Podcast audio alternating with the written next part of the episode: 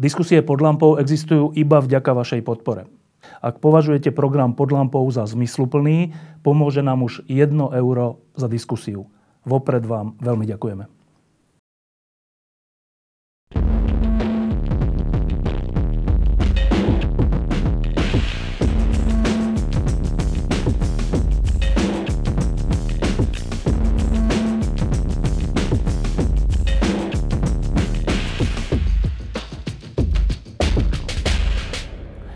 Pár mesiacmi sme tu v Lampe mali človeka, ktorý stal za kampaňou My sme les.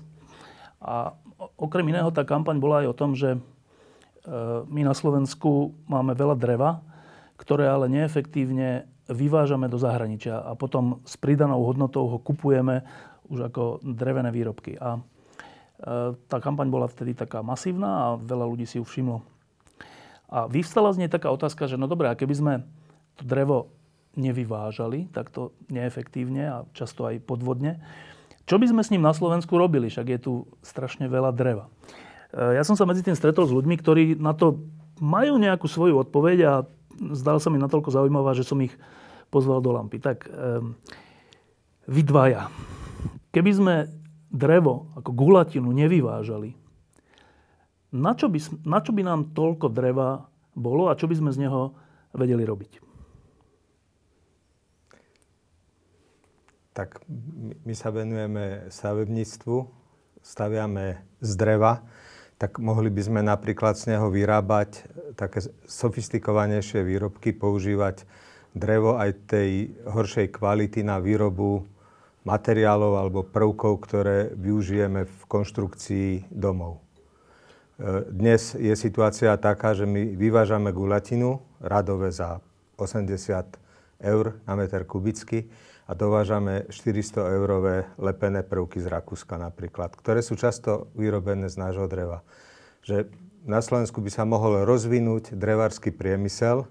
My tu históriu nejakú máme, ktorý by dokázal zhodnotiť surovinu, priniesť tisíce pracovných miest pre Slovakov a dokázal by vyvážať tieto výrobky z dreva takmer do celého sveta. Možno je na mieste taká otázka, že čo si vymyslíte o tom, že čo by sme s tým drevom mohli robiť? No nie, ja nemám na to odpoveď, lebo ako vy, vy ste mi predtým hovorili, že, že by sa z toho dali vlastne stavať domy. No, tak no, sa stále už tu roky.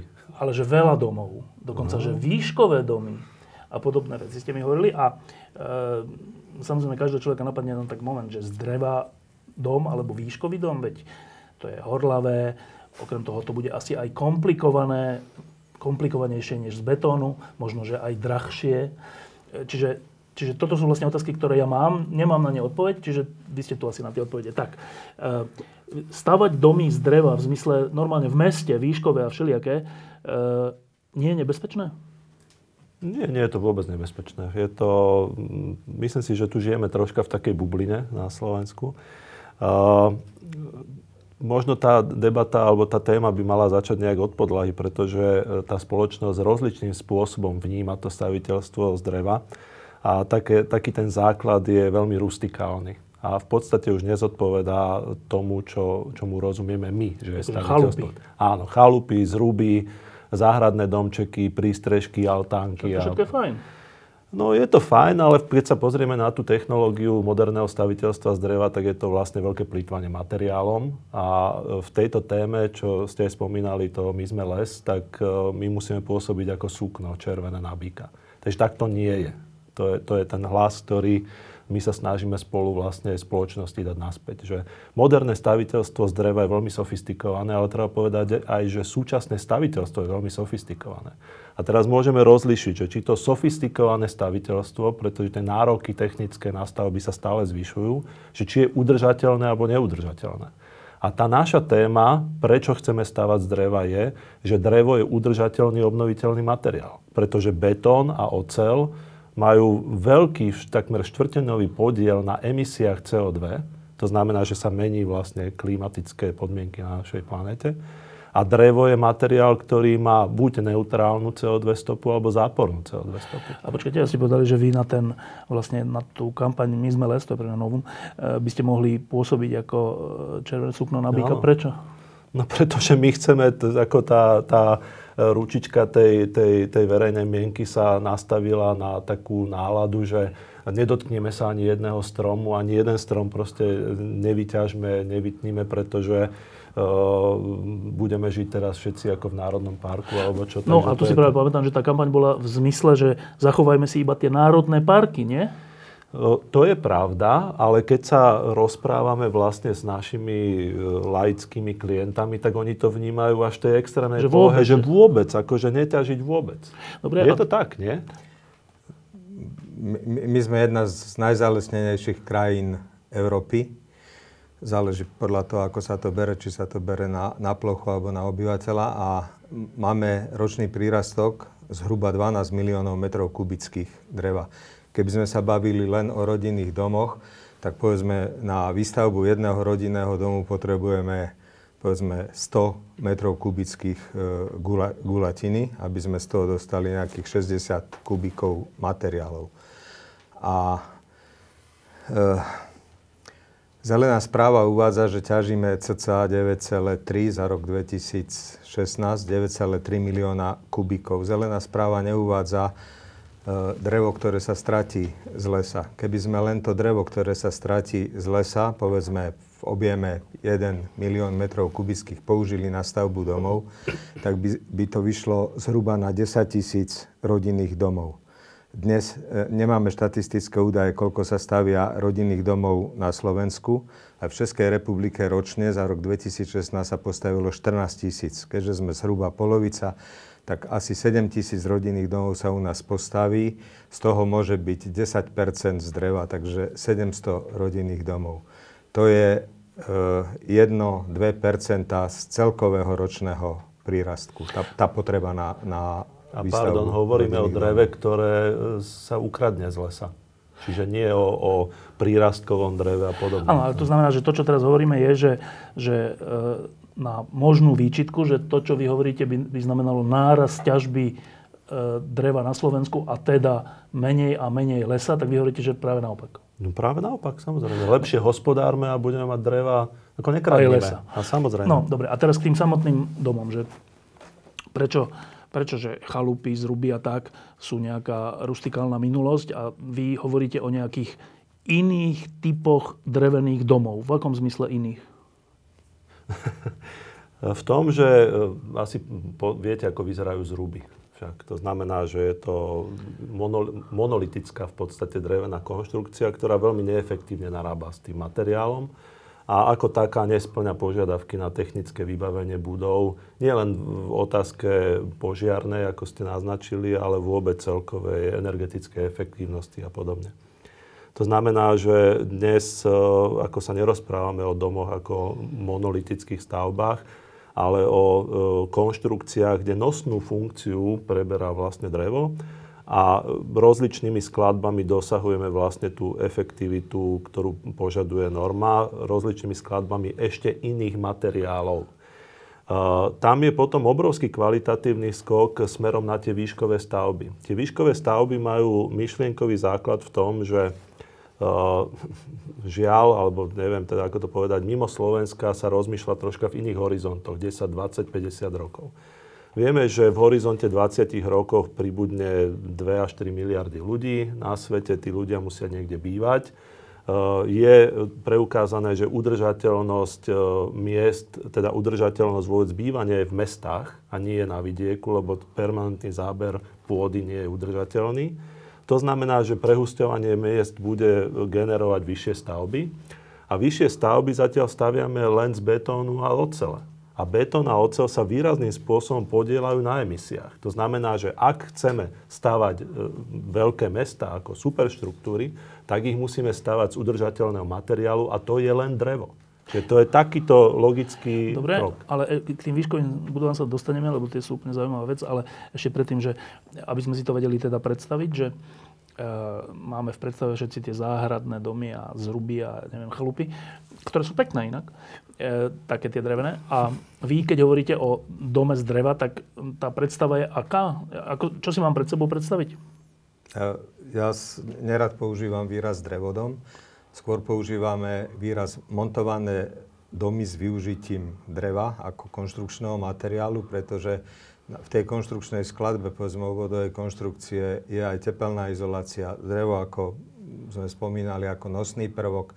Sú tam potom e, nejaké povrchové úpravy, buď drevo, sadrokartón, omietka. Že tá skladba je rôznorodá. A za posledných možno 50 rokov sa veľmi e, sprísnili požiadavky na energetickú náročnosť stavieb to, čo stačilo v 70. rokoch, kde bol tepelný odpor obvodovej steny 0,7, to dnes zďaleka nestačí, pretože zhruba 80 e, svetovej energie sa spotrebuje na vykurovanie budov a na dopravu. Z toho teda asi polovica je vykurovanie budov. Ak chceme nejak udržateľne rozvíjať spoločnosť, tak e, musíme e, znížiť emisie CO2 a to e, môžeme dosiahnuť veľmi dobre tým, že energetická náročnosť, to znamená potreba energie na vykurovanie budov sa bude radikálne znižovať. Ak bola pred 50 rokmi povedzme 300 kWh na meter štvorcový za rok, tak dnes pasívne stavby e, sú pod 15 kWh na meter štvorcový a za rok. Dochádza k radikálnemu zníženiu. Ináč aj v dôsledku e, prijatej, prijatého nariadenia Európskej únie od tohto roku, od 2018, by všetky stavby verejné, financované z verejných zdrojov, mali byť e, tzv. takmer nulovou spotrebou energie. No a, a to, tieto čísla ako súvisia s tým, že ten dom bude čiastočne z dreva? Môžem ja odpovedať. No? Môžem. Eh, ešte odpoviem na tú predchádzanú no. otázku. To je taká veľmi zaujímavá odpoveď, že vlastne laik, keď sa pozrie na stavbu, tak nemá šancu pohľadom zistiť, či je z dreva alebo z A čiže to sú také domy, ktoré nevidím to pohľadom, hej? Tak ako môžu byť aj také. Lebo stále sa bavíme, že najväčší objem z tej stavebnej konštrukcie tvorí konštrukcia, ktorá vôbec zabezpečuje, že ten dom stojí, že má stropy a podobne. A my hovoríme, že treba nahradiť e, ocel a betón drevom. Lebo toho je najviac v tej stavbe. Tie ostatné veci zabezpečujú izolácia a podobne. Hoci na fasade to nemusím až tak Nemusím, vidieť, absolútne, ako Dobre. to je bez šance. Dobre, a teraz k tej druhej, že no a keď bude ten nosný materiál, to, čo drží stavby, domy, mesta, pokope drevo, tak to zabezpečí, to samo o sebe zabezpečí menší výdaj energie? Nie. To zabezpečí to, že pri zabudovávaní toho materiálu sa dramaticky o štvrtinu znižujú emisie, lebo tá výroba samotná robí emisie. A druhá vec je taká, že drevo ako také sa svojimi statickými vlastnosťami blíži oceli, alebo v mnohom aj prekonáva ocel. Ocel je veľmi štíhly e, statický materiál. To znamená, že e, my, laicky povedané, do rovnako hrubej steny, vieme dostať násobne lepší výkon tej steny. Hej. Alebo ináč povedané, do e, steny, ktorú nám definuje norma, môže byť štíhlejšia ako z nejakého iného materiálu. To znamená, že buď máme menšie stavby, 10-12%, alebo o 10-12% na rovnakom pôdorise môže mať viac plochy. Lebo, te, lebo drevo lebo je drevo je veľmi dobrý statický materiál. A tým, že sa obaluje vlastne do tých, do tých konštrukcií, ktoré zabezpečujú tepelnú izoláciu, je to aj jeden z takých mýtov, že, že drevo samotné je dobrý izolant. To však si ako hovoríme o tom. Ale nie je dostatočne dobrý na to, aby vyhovel norme, respektíve by muselo byť strašne veľa. A my nechceme plýtvať drevom. Tá, tá misia je taká, že chceme robiť e, drevené konštrukcie sofistikované. Dobre, a teraz, že e, z toho, čo hovoríte zatiaľ, sa mi zdá, že e, nie je to až taká komplikovaná vec. A potom ale vyvstáva otázka, že no a prečo sa to teda u nás nerobí? Ak je to výhodnejšie, ušetrila by sa energia a všetko. No tak neviem, prečo sa smejete, lebo ja tomu nerozumiem teda, že asi v tom bude nejaký háčik, ako spieva jeden český spevák. Čo je ten háčik? No, my sme si e, vyskúšali e, aj rôzne spoločenské zriadenia u nás a krátko e, po vojne, v podstate v polovici minulého storočia, Tatry napríklad pred 100 rokmi vyzerali zhruba tak, ako vyzerajú teraz. Lebo e, tie stromy, ktoré sa pestujú, smreky, tak oni dorastajú, povedzme, rastú 70 rokov. Takmer pravidelných alebo v takých periódach 40, 50, 60 rokov sa vyskytujú na, na Slovensku veterné kalamity. Jednoducho, stromy dorastú do určitej výšky a už nie sú schopné odolať e, tomu vet, vetru. Aj z toho dôvodu, že pestujeme les ako monokultúru, čo asi nie je správne. No a my sme začali aj nariadeniami vlády Československej republiky a Československej socialistickej republiky rôznymi výhláškami sme začali chrániť e, lesy a nepovažovali sme za potrebné, dokonca bolo zakázané, myslím, že to bol zákon číslo 6 roku 65, nie som si istý celkom, napríklad e, robiť zvislé steny alebo trámové stropy robiť z dreva. Takže my sme úplne prirodzene prešli e, pri na staviteľstve na iné materiály, ale ten okolitý svet, Rakúsko, Nemecko, severské štáty, oni sa prirodzene, Severná Amerika, prirodzene sa vyvíjali, rozvíjali tie systémy. My sme zanedbali e, vo veľkej miere školstvo, nevychovali sme odborníkov, dostali sme strach z požiarov a možno ako jedni z mála na svete sme začali brať do úvahu horlavosť a nehorlavosť materiálov, kdežto iné krajiny brali do úvahy požiarnú odolnosť.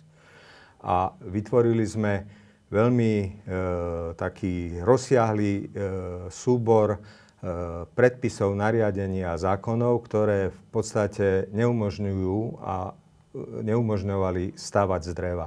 Takže sme ten nerozvíjali ani drevársky priemysel, ani nevychovávali odborníkov, architektov, projektantov, ktorí by projektovali z dreva. A naviac z hľadiska požiarnej odolnosti ešte do 30. júna minulého roku sme mohli stavať napríklad budovy na bývanie len do výšky dvoch podlaží. Keď, keď bolo tam drevo, hej? Keď tam bolo drevo, áno. Keď, tam, keď boli horlavé. Čiže, čiže vy vlastne hovoríte, že e, my sme trocha zastpali dobu a že to, že to, že sa to u nás nevyužíva, hoci by to bolo efektívnejšie a čo, je dané nejakou našou mentalitou, ktorá je zazdaná tými vyhláškami a komunizmom, ktorý to takto zadefinoval?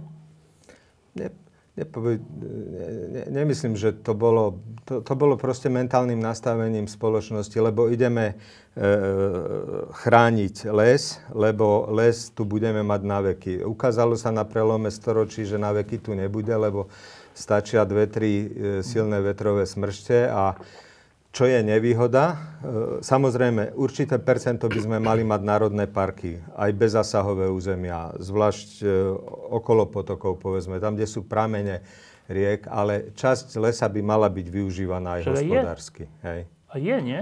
No, ja si myslím, že ona nie je využívaná hospodársky, že je exploatovaná absolútne. Zneužívaná. Absolútne. Zneužívaná. No dobre, ale že, ak, ak, že ak na začiatku tej myšlienky, ktorú ste rozvinuli, bolo to, že e, nestavajme z dreva, lebo chráňme les.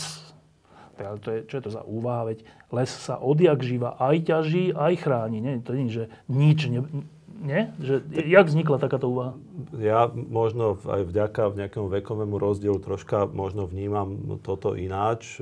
Určite je veľa pravdy to, čo hovoril Ivan tuto, ale je tam naozaj taký nejaký mentálny blok a hlavne medzi laickou verejnosťou je kvantum mýtov. Ale mentálny blok, že objednať si taký dom? Áno, napríklad ja mám bežnú skúsenosť, keď zoberiem vlastne klientov do nejakého realizovaného domu, tak sa opierajú o steny tých domov drevených, že či ako... Či držia? Či držia. To je bežná, bežná vec, že teda ako sa snažia e, zhodiť tú stenu. Uh, ja to vnímam tak, že jednoducho Slováci sú extrémne konzervatívni, čo sa týka, staviteľstva a dodnes sa mi nepodarilo tiež nejakých pár desiatok rokov to robím, túto prácu architekta, že nerozumiem, ako je možné, že majú vo vačku najmodernejší mobilný telefón, že jazdia na autách, na lodiach, na lietadlách, ale čo sa týka mentálneho nastavenia v staviteľstve, tak bývajú v domoch, ktoré majú pôvod v 18. storočí. No, a to súvisí aj s tým drevom, lebo ešte pardon, no. keď sa povie na Slovensku k lajkovi, že dom z dreva, tak si predstavujú automaticky zrub alebo drevenicu. A to je, to je celý... A to nechcú tí moderní, akože, hej? Tak niektorí to chcú, my to nechceme. No, lebo to považujeme za... No tak v meste už vôbec nie. To ako, my to považujeme, teda ja to osobne považujem za nevkusné. Dobre. No.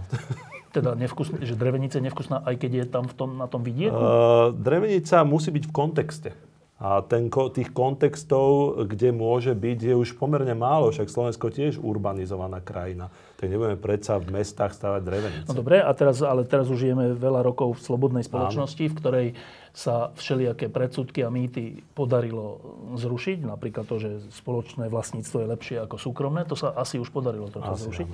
No a prečo sa nepodarilo vám, ktorí sa týmto zaoberáte, e, prelomiť tento mýtus, že používanie dreva na e, naše bývanie je vlastne výhodnejšie pre nás všetkých. Prečo ste to neprelomili?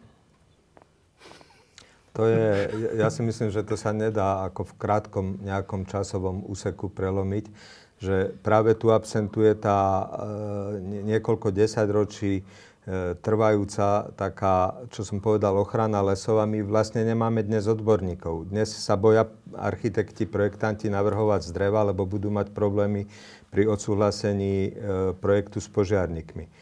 Požiarné e, normy sú pomerne zložité dnes, už teda môžeme do piatich podlaží navrhovať budovy na bývanie. Predtým sme mohli aj administratívne budovy, ale projektanti to nevedia. E, v porovnaní s Rakúskom, ktoré nemalo ten výpadok niekoľko desaťročí, kde sa kontinuálne tá technológia stávania e, z dreva vyvíjala, tak je tomu prispôsobený priemysel. Je univerzita, veľmi známa univerzita, ktorá vychováva odborníkov v Graci a majú normy, ktoré sú tiež prísne, lebo však ochrana ľudského života je, je asi to najvyššie, čo treba pri stavbách sledovať ale umožňujú tzv.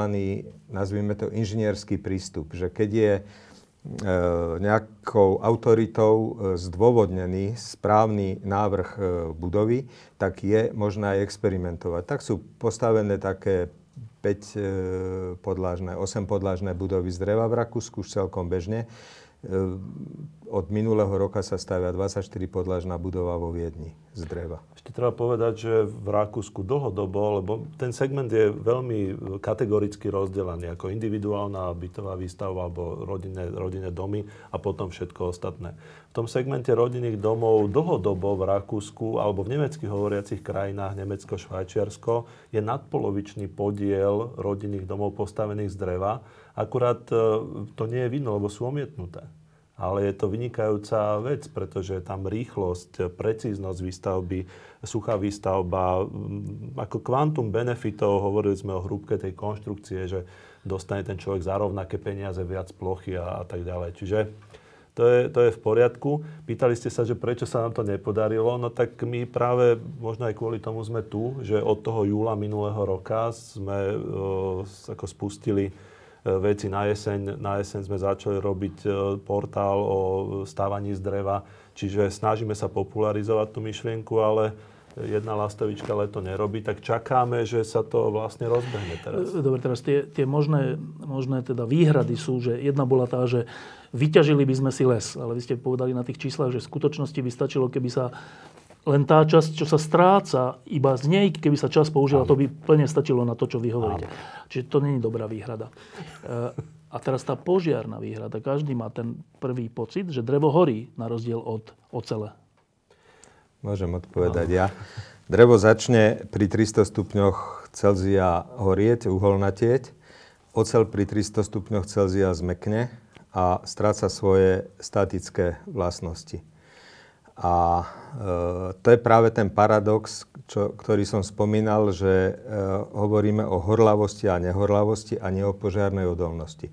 Drevo napriek tomu, že horí, tak e, horí predvydateľným spôsobom a my dokonca vieme nadimenzovať budovy na určitú požiarnú odolnosť. Keď v budove vypukne požiar, ktorý je devastujúci, tak tam nejde o to zachrániť tú budovu, tam ide o to, aby e, sme umožnili bezpečne evakuáciu všetkých osôb, ktoré sa tam zdržujú, aby sme umožnili e, zásah pre požiarníkov, aby ten požiar lokalizovali, ohraničili a zlikvidovali. A práve v tomto drevo je výhodné, lebo vieme, ako sa bude správať. Dajú sa nadimenzovať, budov, dajú sa nadimenzovať konštrukcie na povedzme 60 minútovú, 120 minútovú požiarnú odolnosť, lebo prierez drevený, keď obhorí, tak ten požiar sa ďalej nedostane, pretože mu chýba kyslík. Vytvorí sa taká drevo si vytvorí takú zuholnatenú vlastne ochrannú vrstvu a ten prierez, ktorý ešte odpočítame nejakú bezpečnostnú zónu a ten prierez, ktorý ostane, vieme výpočtom preukázať, aké zaťaženie prenesie. Hej? Takže dokážeme tie budovy správne nadimenzovať. Dobre, a to je laicky, že e, požiare proste vznikajú e, v budovách či nebudovách. E, nedávno bol veľký požiar v Londýne v tej výškovej budove a proste vznikajú. A zase tak laicky, že neviem, elektrické vedenie alebo hocičo, iskra začne horieť, alebo niekto nevypne varíč, alebo hocičo. Tak e, na prvý pocit je to tak, že keď bývam v drevenom dome, tak mám pocit, že začne horieť. Keď bývam v betónovom alebo dokonca ocelovej konštrukcii, tak mám pocit, že to musí teda poriadne vnútri niečo, ten nábytok a čo sa rozžeraviť, aby potom aj ten dom začal horeť. to je presne to, ste to teraz pomenovali, len si to no. neuvedomujete, že čo hovoríte. Ja si to lebo, uvedomujem. Lebo to nebezpečenstvo toho ohňa vlastne spôsobuje to zariadenie, záclony, obrusy, textílie a tak a ďalej. Áno? A tam nehorí, tam nie je otázka, či horí tehla alebo drevo. Áno. A to je jedna vec. No ale Dru- že tá tehla nehorí. No, no nehorí. Tak dobre, ne, povedzme, že nehorí. Ale to by sme zachádzali do toho, že na každom tehlovom dome je drevený krov. Ako, a všeličo, a, no. A všeličo iné. Tam princíp je takýto, že my sme na začiatku hovorili, že nehovoríme o zruboch. To znamená o domoch, ktoré... To sú celé z dreva. Áno, celé z dreva. My hovoríme o tom, že tá drevená konštrukcia, ktorá tvorí statiku toho domu, tak je v sendviči je prikrytá znútra aj zvonku materiálmi, ktoré majú vysokú požiarnú odolnosť. Stačí obyčajná vrstva sádry, sádrokartón, robil sa v Batizovciach, neviem v ktorom roku. 2012. 2012 sa, robil, sa urobil vzorový dom, ktorý sa nechal zhorieť a o tom môže porozprávať, že aké tam boli výsledky. Jednoducho po zhodení dole ohoreného sádrokartónu bolo žlté drevo tam. Čiže a my sa hovoríme o takýchto konštrukciách a tam naozaj úplne rovnako horí ten nábytok, záclony a podobné veci, ako aj, aj v murovanom dome. Najmä ešte ďalšia vec, ja si myslím, že inštalácie sú o mnoho lepšie ochránené v takejto e, stavbe z dreva, to by sme zachádzali do detajlov, ale my máme vlastne medzi interiérom a tou statickou konštrukciou sú tzv. inštalačné roviny, kde úplne nezávisle prebiehajú všetky vedenia domu a tie bývajú väčšinou vyplnené minerálnou izoláciou, čo je kameň a kameň nehorí už teda naozaj vôbec. Čiže, čiže keby ste si mali vybrať a, a jediné kritérium by bolo problematika požiaru, tak toto by pre vás nebolo žiadne rozhodujúce kritérium pri absolutne. výbere, či v takom alebo onakom dome? Vôbec? Absolútne, absolútne. Uh, a to, to hovoríte preto, že sa tým nie, zaoberáte? Nie, alebo... nie, nie, ja vám poviem, prečo, vám, prečo to hovorím. Uh, ja robím stavby z dreva od roku 2009 Eh, keď prišla kríza, tak úplne sa zmenil ateliérový svet a nejakým spôsobom nás to nasmerovalo na stavby z dreva. Sice z energetickej efektívnosti, ale som za to veľmi vďačný, lebo to úplne iný stavbarský svet. A odvtedy permanentne zažívam následovný pocit. Eh, pracujeme na základe len referencií, prídu klienti, chcú vidieť takú stavbu. My sa rozprávame o nejakom architektonickom zadaní. Klienti síce melú niečo o betóne a o tehlách a podobne. Ja hovorím, nie, o tom sa nerozprávame, rozprávame teraz o tom koncepte. A keď už máme vyriešený koncept, tak začneme rozprávať, že o čom by to mohlo byť. No ja poviem prirodzene na základe množstva skúseností a výhod, že mohli by to urobiť z dreva. Mohlo by to byť z dreva. Tak keď argumenty skončia, tak ideme sa pozrieť niekam. Vy keď vstúpite do dobrej stavby z dreva, tak to je pocit, ktorý sa nedá sprostredkovať v televízii alebo teda cez obrazovku. Tam je, je iná kvalita akustiky, vzduchu, súvisí to aj s inými zariadeniami, ktoré v tom dome sú, ale to je, to je nejaký atavistický pocit. A, a tak, takto fungujeme, že väčšinou ináč ženy sú veľmi ako citlivé a otáčajú sa na pete z toho domu a hovoria svojmu drahému, že ja takýto dom chcem. Nevedia to vysvetliť. E, ten dom z dreva má ja neviem, nechcem to, ako, má, má nieč, niečo, čo, čo proste tehlový dom nemá. A okrem toho, keď už sa bavíme o tom, aj dom postavený z, z múrovacieho materiálu už nie je 45K plná tehla obhodená z jednej z druhej strany. Tiež sú to už sofistikované e, konštrukcie, Sandwich. ktoré sú sendvičové. Čiže... Dobre. E, posledná vec, kým si ukážeme tie príklady. jedna vec bola teda, či si nevyťažíme les. Vy hovoríte, že nie. Druhá, že či je to bezpečné, vy hovoríte, že áno. Tretia, nie je to náhodou drahšie? Ale nemohli by ste sa opýtať, že či to nie je lepšie. Ja sa pýtam, či je to drahšie. Dobre, je to momentálne drahšie. Troška. Uh... Ale aj mobilné telefóny, kým ich bolo v Bratislave len tak, že zo pár... Jasné, čím viac, tým vlastne. Samozrejme. Dokonca ja musím povedať, že po 9 rokoch alebo 8 tohoto mám prvú, prvú ponuku som dostal od zhotoviteľa murovaného domu, ktorá bola drahšia ako stavba z dreva. Lebo, ako hovorím, tie nároky na celý objekt, my sa nebavíme len o nejakých múroch, o základoch, o stenách, o oknách, o vetraní, kúrení, chladení. Neviem čo. Prvýkrát som dostal drahšiu ponuku. To znamená, že niečo sa deje v tom segmente. Vieme, že od roku 2020 všetky stavby, aj stavby rodinné, do, proste všetky stavby bez výnimky, budú musieť mať tzv. nulovú, takmer nulovú potrebu energie. To znamená, že nároky na, na, ten, na ten koncept budú násobne vyššie aj pre murované domy. A teraz pre nás lajkov, že na prvý pohľad sa to zdá čudné, že prečo z dreva je drahšie ako, ako drevo ako materiál je drahší ako železobetón? Nie. Ja, Není drahšie. Ja, ja, ja by som povedal tak, že keby sme chceli zodpovedne posúdiť, tak by sme museli posúdiť dva úplne identické domy, čo sa týka energetickej náročnosti, čo sa týka uh, užitkovej plochy, čo sa týka vnútorného zariadenia uh, domov a možno by sme zistili, že tie náklady sú porovnateľné. Ak, ak Palo spomenul tie mobilné telefóny, tak keby e, u nás e, sme dosiahli niekoľko desiatok percent e, týchto po, podielu, domov? podielu týchto drevených domov, tak by sa oplatilo u nás postaviť fabriky, ktoré vyrábajú kompletizované dielce. Tá výroba by sa zlacnila a v Českej republike to už vidieť, že je, už sa začínajú prejavovať tie montované domy z dreva, že sú lacnejšie. Ja poviem v Rakúsku, ako, tam nie je žiaden rozdiel medzi tým. Tam je taká vysoká penetrácia trhu, že jednoducho... No a to, to si teraz povedzme, že uh, koľko je u nás domov, o ktorých hovoríme? Ako percentuálne? 700? 700? Ja, ne, neviem, nie, ročne. no tak ročne. E, e, u nás štatistický úrad toto nesleduje. V Českej republike v tom 2016 bolo 14,7% Zo všetkých postavených rodinných domov bolo... Bolo tohto typu? Tohto A typu. u nás je to koľko? Ani percento? Uh, u nás, uh, uh, ak je to v Českej republike 2000 domov, tak u nás to môže byť povedzme 700 až 1000 domov ročne vzhľadom na, na rozlohu.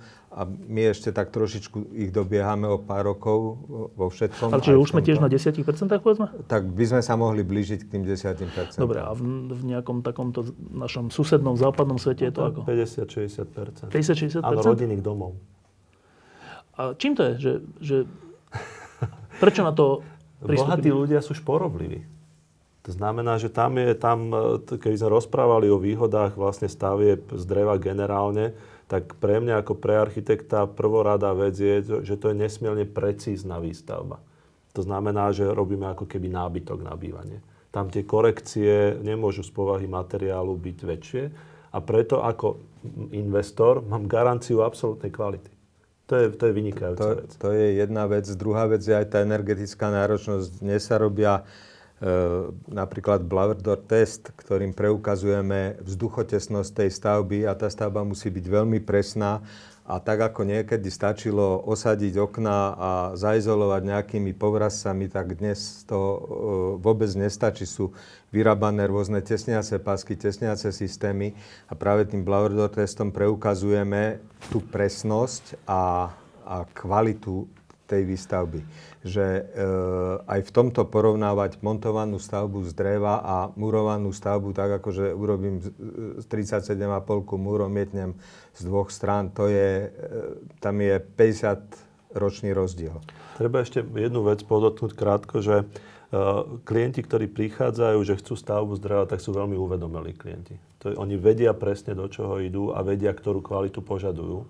Takže tamto rozhodnutie je asi také ako v tom našom najbližšom zahraničí. Takže tam, tam ťažko váhať. Alebo chcem niečo, čo je kontrolovateľné, overiteľné. Na tej murovanej stavbe to zahadžu omietko a nikto nikdy nezistí, že kde to je. Keď sa frézujú drážky na inštalácie, my máme inštalačnú rovinu, tuto sa zoberie drážka, takto sa prereže ten materiál, dáte po užívaní sviečku k zásuvke elektrickej a plameň sa takto ohýba. Čiže to, to dnes sa už takto nestavia.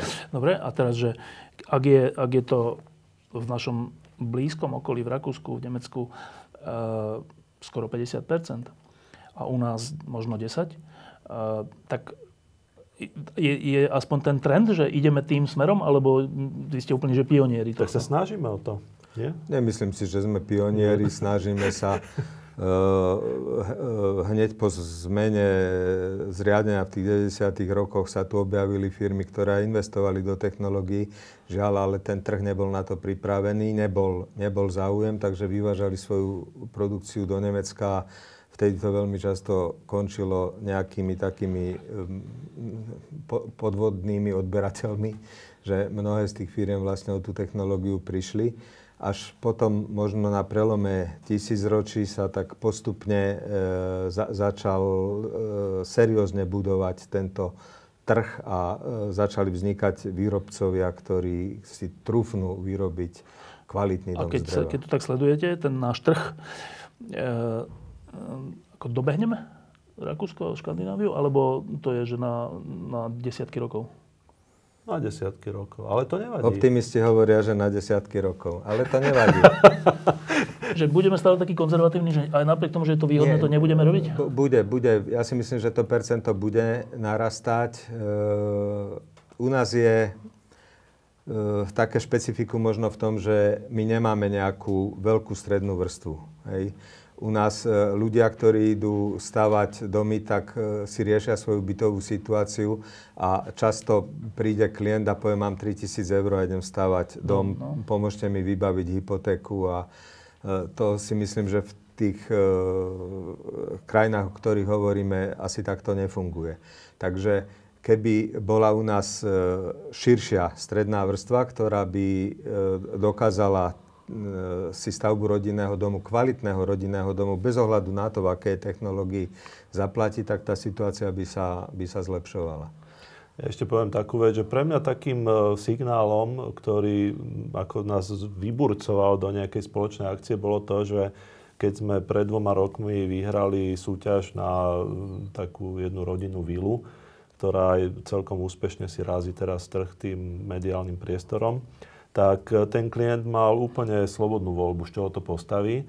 A spoločným nejakým rozhovorom o tom a teda dôverou v naše skúsenosti sa rozhodol pre stavbu z dreva. Myslím si, že absolútne to nemôže lutovať. Ako dostal ja možno by som povedal iba takú poznámku ešte na okraj, že keď tuto po e, revolúcii Mečiar rozprával o tom, že spraví z, z Nové Švajčiarsko no. zo Slovenska, tak e, ja si myslím, že to bolo samozrejme úplne ako z cesty, ale Slovensko má e, okrem aeromobilu a, a počítačových programov má dve výrazné komodity. Má vodu a má drevo.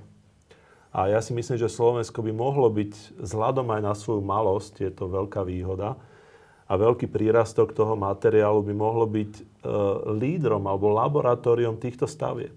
Pretože to, čo sa deje vo svete, e, my potrebujeme preklopiť mentálne ľudí na to, že stavba z dreva znamená také drevené prvky, ktoré sú Príjemné. veľmi sofistikované. Že majú veľkú prídanú hodnotu v tom, ako sú vymyslené. Ale je len nejakých 8 alebo 10 základných prvkov. Máme proste CLT panely, LBL, LVL, LSL, laminátové veci, ktoré sú lepené väzníky a podobne a napríklad je obrovská téma, ako zapojiť drevnú hmotu z listnatých stromov do, toho, do tohoto biznisu, pretože primárne kvôli tomu, že tie smreky sú rovné a dlhé, tak sa používa smrek ale máme kvantum hmoty tejto a tam je priestor. Čiže stačilo by, aby nejaká univerzita sa začala tomu programu venovať, aby nejaký donor alebo nejaký, nejaký človek vypísal tému, aby sa o to uchádzali univerzity a môžeme začať na tomto pracovať a má to praktický dosah. Že to by mohol byť taký slovenský startup Presne veľkého tak. významu? Absolútne. Nie, nie, nie je to už vyskúmané, toto všetko? ako neviem o tom, že by to bolo vyskúmané. Nie u nás, ale vo svete. Nie, nie, to je stále otázka. Však uh, tuto, uh, možno sa k tomu dostaneme, mňa naposledy úplne vtlačilo do stoličky, že uh, najstaršia japonská lesnícka firma, viete koľko má rokov? Že lesnícka firma, ako Forestry, bude mať v roku 2041 bude mať 350 rokov, že ako knieža Schwarzenberg, no. že lesníci, hej tak oni si vymysleli teraz takú vec, že na 350. výročie vzniku svojej firmy si postavia 350 metrov vysoký mrakodrap z dreva. Hej, máme obrázok.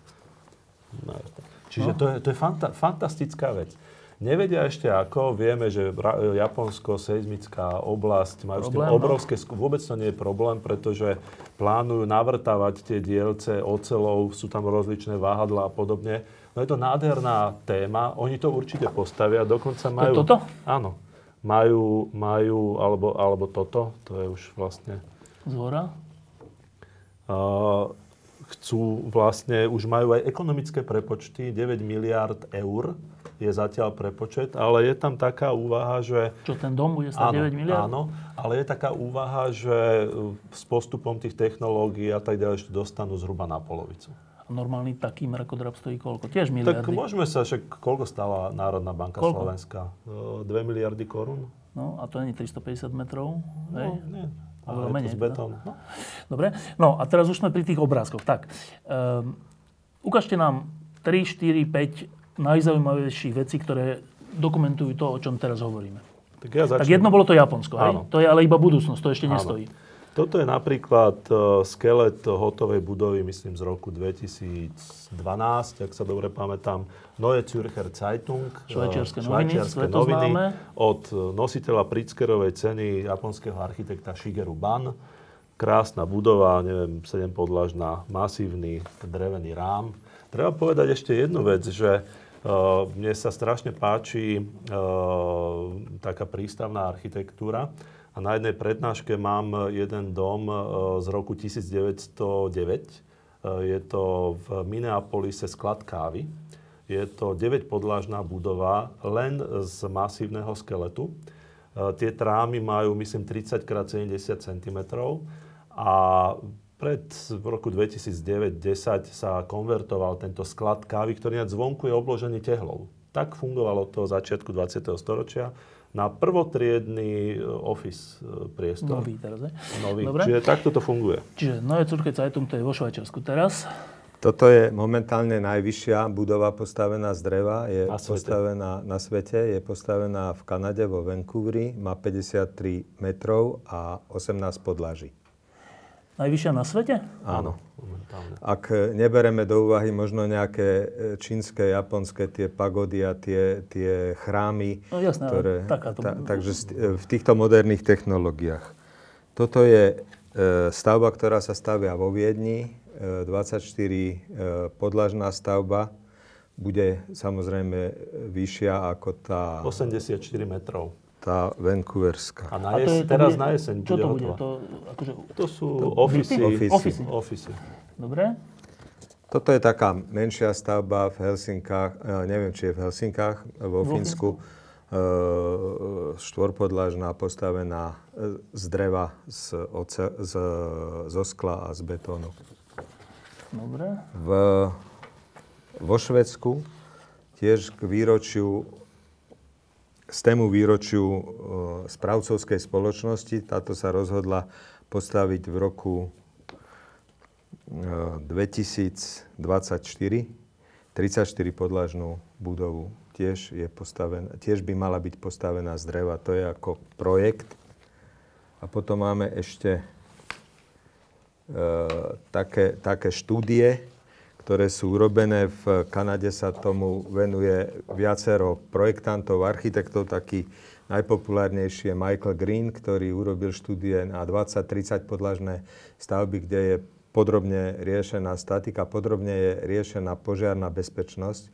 To by som možno ešte doplnil, že tá požiarná bezpečnosť e, znamená, že sú tam presne e, špecifikované požiarné úseky, že tie prestupy cez e, steny medzi jednotlivými požiarnými e, úsekmi musia byť urobené absolútne tesne, kde sa nesmie dostať požiar.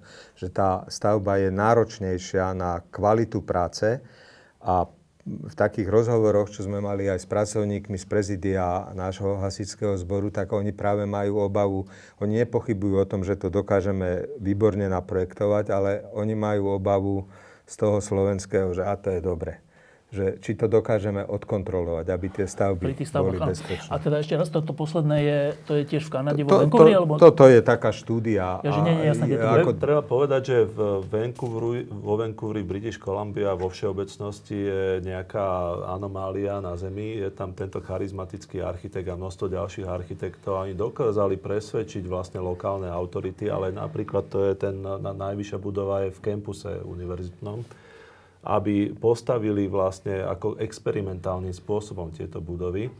A e, tam je to súhra viacerých faktorov, ale je to o tom, že jednoducho tie domy to fyzikálne dokážu bez akýchkoľvek problémov.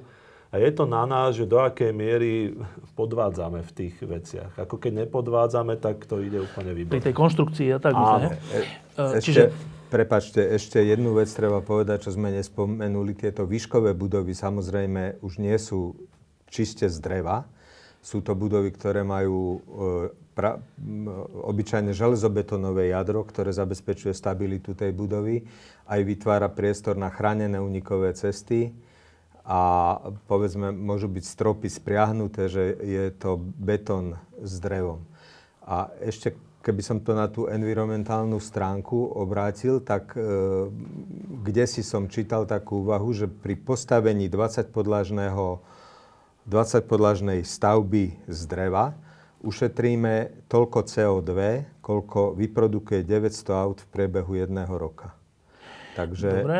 Ehm, a teraz, aby som to zhrnul, že ak tomu dobre rozumiem, tak čo sa týka rodinných domov, tých nízkych, to už je na západe normálna vec, dokonca v našich susedných krajinách 50% a tak. U nás to ešte iba začína. A čo sa týka tých výškových budov, tak na západe s tým začínajú a u nás ešte ani nezačíname. Tak? Ani nejaký sen není, že nejaká výšková budova? Ja, ja, mám sen, ja mám sen zatiaľ realistický, aby som veľmi chcel stavať eh, nájomné byty z dreva. Teda, akože... 5 podlážne objekty v rámci e, súčasnej legislatívy. Jednak tento typologický druh veľmi chýba našej spoločnosti, lebo súvisí to s mobilitou práce a podobne. A jednak je tam priestor na to vytvárať e, komunitné bývanie do rozumnej výšky e, s vynikajúcim environmentálnym presahom. No a teraz úplne na záver. Teraz bola, bol jeden veľtrh, kde ste, pokiaľ viem, získali cenu drevená stavba roka tak? No, tak nejak to Z toho by vyplývalo, to je tá vila, o ktorej si hovoril. Z toho by vyplývalo, že keď už je to ako cena, že je vôbec tá kategória, že asi predsa len nejaké, nejaké prvé lastovičky tohto uvažovania tu sú.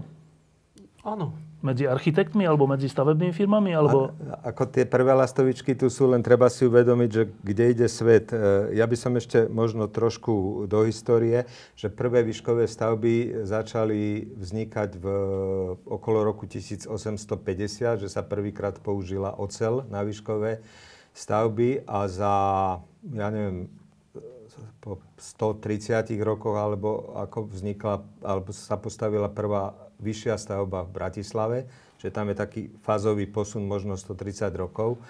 A e, odborníci prirovnávajú to, čo sa teraz deje s výškovými stavbami e, z dreva vo svete, k takej revolúcii, ktorá je porovnateľná s tou revolúciou, keď sa začali stavať ocelové. Čiže za 130 rokov aj u nás niečo vznikne? To tým chcete povedať? Eiffel efekt sa to volá. Tie, tie výškové stavby, bude to určite veľmi dlho ale ja sa vrátim k tej téme. Ako, samozrejme, že, že je tu, sú to nejaké iskričky takých náznakov. A ja sa domnievam, že, e, že nie celkom je ako pri posudzovaní tej témy ten big picture, ako ten veľký obraz posudzovaný. A to ja považujem za zásadný problém.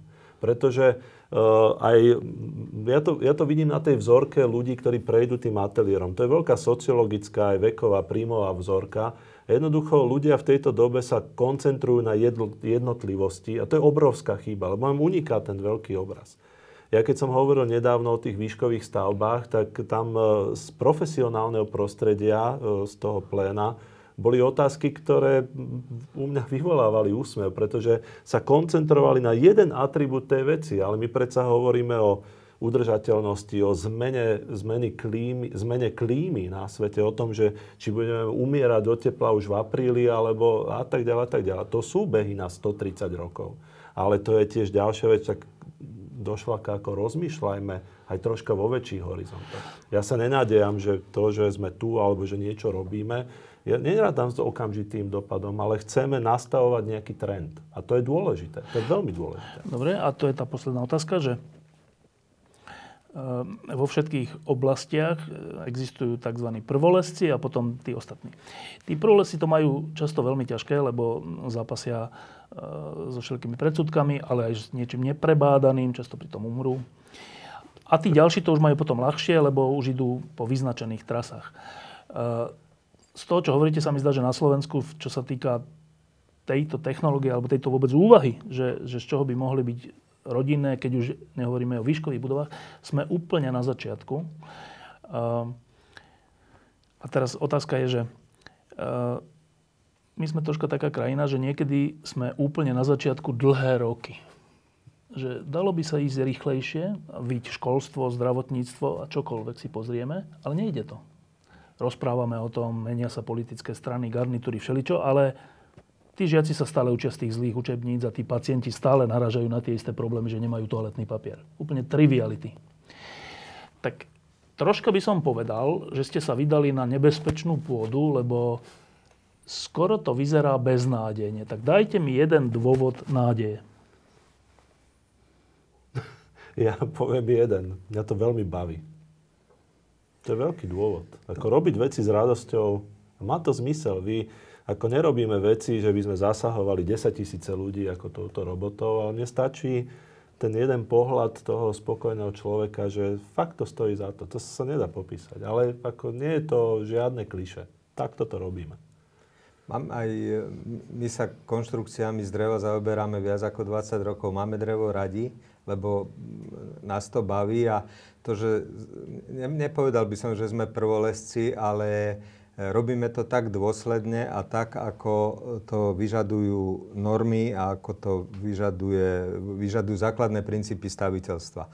Obávame sa trošku toho, že e, tie veci vyzerajú veľmi jednoducho a že sa možno postaví veľa domov, ktoré budú kvalitatívne veľmi, veľmi zlé, budú mať veľmi veľa poruch a to bude vyvolávať takú averziu. Vidíte? Však, no. Averziu, vidíte, áno, hovoril som sa vám. hovorí, že jeden zle postavený murovaný dom, nič sa nedeje, jeden zle postavený stavba z dreva, tak 100 ďalších domov je zlých. Ako. Takže je, je taká nádej, a keď e, by sme túto problematiku ako vnímali komplexne, čo sme sa snažili v tomto dnešnom rozhovore tu naznačiť, tak e, zásoby možno tých e, klasických e, materiálov, železnej rudy a ja neviem, e, vápenca a tak budú postupne ubúdať. To drevo tu bude väčšine. Je to trvale obnoviteľný, udržateľný zdroj. Postavíme dom z x kubikov dreva za 80 rokov životnosti toho domu na tom mieste, kde vyrastli tie pôvodné stromy, vyrastie ďalší les. Ehm, nie som v tomto expert, ale teda po tejto našej diskusii ehm, poviem, že keby som mal zdroje na to, že kúpiť si dom so záhradou, tak by som to asi urobil a teda táto diskusia ma vedie k tomu, že minimálne by som zohľadnil aj možnosť, že čo keby som ten dom urobil z dreva. Ďakujem, že ste prišli. Ďakujem.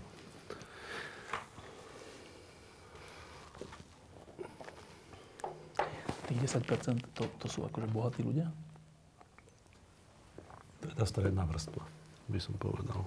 Ale stávajú sa aj lacné domy, ako sú dokonca také firmy, ktoré hovoria, že za 39 999, len keď podpíšete zmluvu a dojdete nakoniec, tak je tá cena možno raz taká. Ale Teraz, ale že z tých, čo máme, tých 10%, že to sú väčšinou už takí, že... Tak je to movity. stredná, tak, tak? ale... Viete, to Takže je bežný človek si to proste, Máte, to nenapadne. Počujete ma, mám teraz aktuálne klienta, donese mi inzerát Urban Residence, neviem čo. Tie domy stoja 200, eh, byty 250, 300 no, tisíc no. eur. A idú si brať na to 30, no. uh, hypotéku 30 eur, čo si sa zošalel? No. Však za 150, za 180 tisíc, samozrejme plus pozemok, môžeš mať 100 metrov štvorcový dom a ešte aj zo záhradu, aj s bazénom. Čiže to je také, je to takto doširoka. To, to je aj, keby sme mali dva úplne rovnaké domy, tak by ste neverili, že tento stal 120 tisíc a tento 250 tisíc. A vyzerali by úplne rovnako, ale ten má tepelné čerpadlo, má, ja neviem, rekuperáciu, no, má toto, toto. To, to. Áno, len tam je ešte napríklad ďalšia vec, že ľudia sa nerozpakujú kúpiť si iPhone za 1000 eur. To čo je podľa mňa úplne absurdné. No. A potom... To je osmičkový, 12 15 Dobre, dobre, dobre. No však... Jaj. Diskusie pod lampou existujú iba vďaka vašej podpore. Ak považujete program pod lampou za zmysluplný, pomôže nám už 1 euro za diskusiu. Vopred vám veľmi ďakujem.